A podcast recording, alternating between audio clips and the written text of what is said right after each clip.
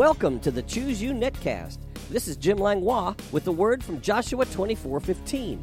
Choose you this day whom you will serve, but as for me and my house, we will serve the Lord. It's my prayer that this netcast will encourage and cheer you on as we join forces to draw the line in the sand, defending our faith and our households in the resurrection power of Jesus. Join me each weekday as we dig deeply into God's amazing Word and bring up the rich treasures of His blessings. Are you ready? Choose you this day whom you will serve. But as for me and my house, me and my house, me and my house. I said, choose you this day whom you will serve. But as for me and my house, me and my house, me and my house.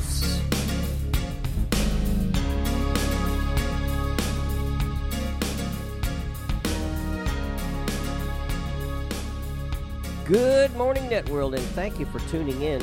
We're continuing with our series titled Heaven and Hell. And yesterday we were talking about Romans chapter 1 verse 20 which says for since the creation of the world his invisible attributes are clearly seen being understood by the things that are made even his eternal power and godhead so that they are without excuse. And we were talking about the great white throne judgment at that point, no one will be able to get before God and offer an excuse. Not anyone. It's because God is omniscient. He's all knowing. He's omnipresent. He's ever present. He's omnipotent, meaning he's all powerful. And we read that in Psalm 139, written by King David, about God's greatness, his all knowing, his all presence, and his all power. We ended yesterday with a quote from the Faithlife Study Bible concerning Psalm 139, and it said this David takes the theology of omniscience off the top shelf and brings it down to a personal level. To David, God's omniscience is not theological or philosophical, it's relational and personal. Notice the personal pronouns here. Lord, you have searched me and known me. You know my sitting down and my rising up. You understand my thought afar off. And that was quoting Psalm 139, verses 1 through 2. It continues David doesn't say, Lord, you know all things and you've searched all things. Instead, he says, You know me, you've searched me. The emphasis is mine. When David says, Search me, O God, and know my heart, in verse 23, it's a prayer. He's inviting God to know more, even though that's not possible. He's saying, God, I can't wrap my mind around this. I'll blow a fuse trying to figure this out. So I just surrender to it. Search me, know me, lead me, direct me.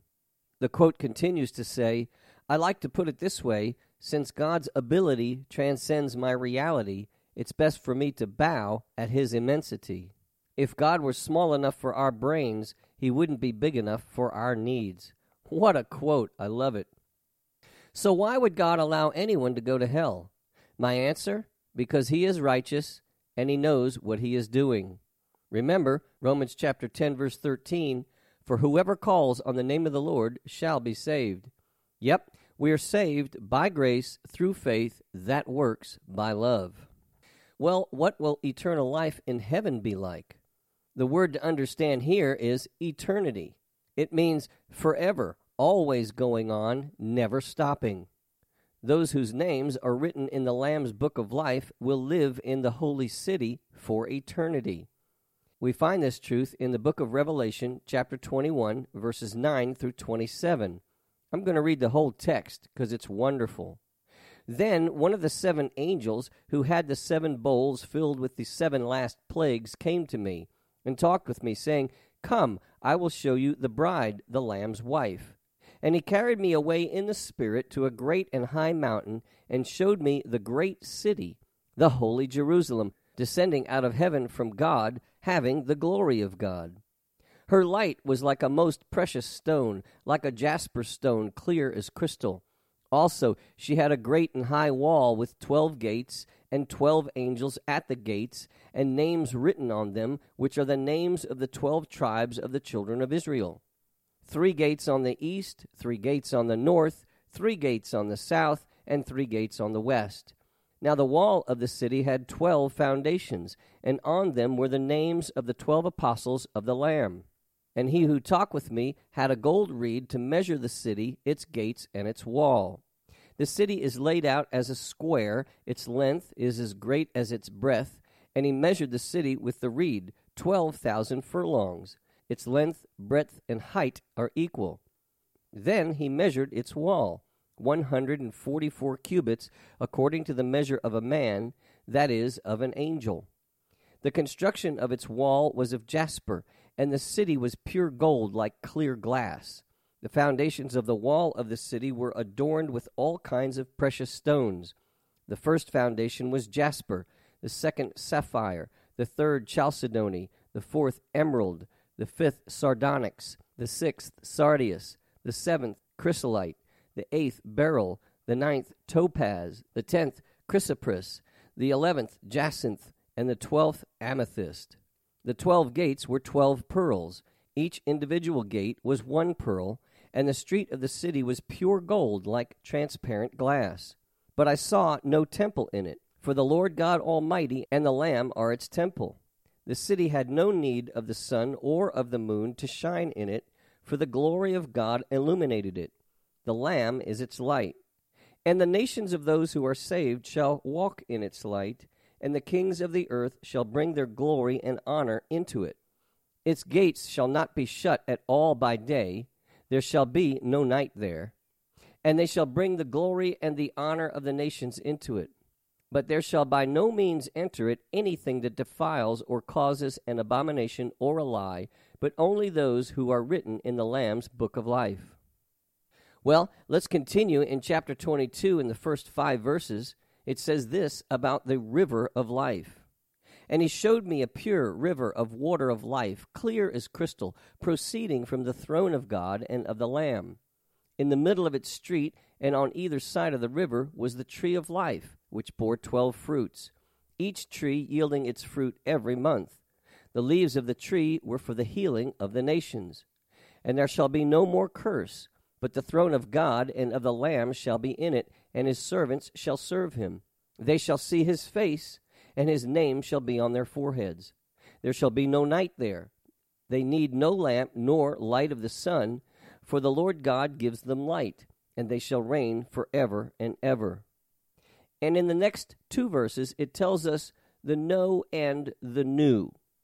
Revelation chapter 21, verses 4 through 5 and God will wipe away every tear from their eyes, and there shall be no more death, nor sorrow, nor crying.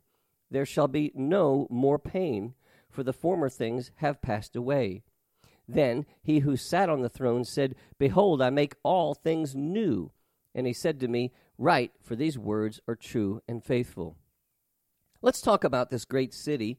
We found out that the wall was made of jasper, that the wall of the city has twelve foundations made of twelve precious stones. On the foundations are written the names of the twelve apostles, and that there are twelve gates made of one pearl each. There are three gates on each side of the city. There's an angel at each gate. The names of the twelve tribes of Israel are written on them, and these gates are never shut. We found out that the glory of God and of the Lamb, Jesus, is its light. The light is like a jasper stone, clear as crystal. That the city is pure gold, like clear glass. That the street is pure gold, like transparent glass. The river is a pure river of water of life. It's clear as crystal, and it proceeds from the throne of God and of the Lamb, Jesus. On either side of the river is the tree of life that bears twelve fruits. Each tree bears its fruit every month. The leaves of the tree are for the healing of the nations. And then the throne of God and of the Lamb, Jesus, is in the city. God will be with us, and we will see his face. And the city is square with the same length, breadth, and height. It's approximately 1,500 miles wide, 1,500 miles long, and 1,500 miles deep. This means that there's approximately 3 billion and 375 million cubic miles in the holy city. When we talked about the noes, we found out there's no tears, no death, no sorrow, no crying, no pain, no sun, no moon, no night, no curse, and no lies. And when we found out about the yeses, we found out that everything is new. God and the Lamb, Jesus, are with us. We will see God's face. There is life, light, and healing. And we also found out that only those names who are written in the Lamb's book of life will be there. They will be serving God and the Lamb, Jesus, and his name will be on their foreheads. And Revelation chapter 21, verse 27 says, But there shall by no means enter it anything that defiles or causes an abomination or a lie, but only those who are written in the Lamb's book of life. And then there's the parable of the talents in Matthew chapter 25, verse 21. His Lord said to him, Well done, good and faithful servant. You were faithful over a few things. I will make you ruler over many things. Enter into the joy of your Lord. Wow, are you ready? Well, I love this. We are saved by grace through faith that works by love. Luke chapter 13, verses 2 through 3. And Jesus answered and said to them, Do you suppose that these Galileans were worse sinners than all other Galileans because they suffered such things? I tell you, no. But unless you repent, you will all likewise perish. And then a scripture we all know, John 3:16, for God so loved the world that he gave his only begotten son that whoever believes in him should not perish but have everlasting life. So remember, the past paradise and the present and immediate paradise or heaven were changed at the resurrection of Jesus. And the immediate and present hell and the future and final hell will be changed at the great white throne judgment. And then Psalm 16, verse 10, the Message Bible says, You canceled my ticket to hell. That's not my destination. Yep, the subject of heaven and hell. How could God send anyone to hell? Is there life after death? How does anyone know for sure? If God is good and loving, it just seems so unfair for someone's punishment to be forever. Those are the comments we opened this series with. But we found out that heaven and hell are real.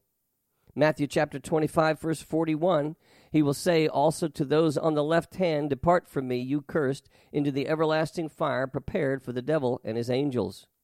But then in 2 Peter chapter 3, verse 9, in the Message Bible, he says, God isn't late with his promise, as some measure lateness. He's restraining himself on account of you, holding back the end because he doesn't want anyone lost. He's giving everyone space and time to change. I love how it says it in the New King James Version The Lord is not slack concerning his promise, as some count slackness, but is long suffering toward us, not willing that any should perish, but that all should come to repentance. Remember, all who call upon the name of the Lord shall be saved. You don't have to go to hell. You can inherit heaven because Jesus paid the price. Call on him today and receive your inheritance. Well, that completes this series. If you'd like a chart that goes along with it, write me at pastorjim at tmhnow.org. See you tomorrow, same time, same place. I call you blessed. You have been listening to the Choose You Netcast with Jim Langlois. If you have enjoyed this program, you can find out more about Jim Langlois Ministries on the Master's House website at tmhnow.org. That's tmhnow.org. On the Media tab, you can listen to many more messages, subscribe to my daily devotional emails, and follow the link to my blog site. If you'd like to write me or become a financial partner with this ministry, my address is The Master's House, Post Office Box 1568, Mechanicsville, Virginia 23116. That's The Master's House, Post Office Box 1568, Mechanicsville, Virginia 23116. Online donations can also be made at tmhnow.org, and my email address is pastorjim at tmhnow.org. This is Jim Langlois saying, Be blessed, you and your whole household. Until next time. Choose you this day. But that's for me and my house, me and my house, me and my house.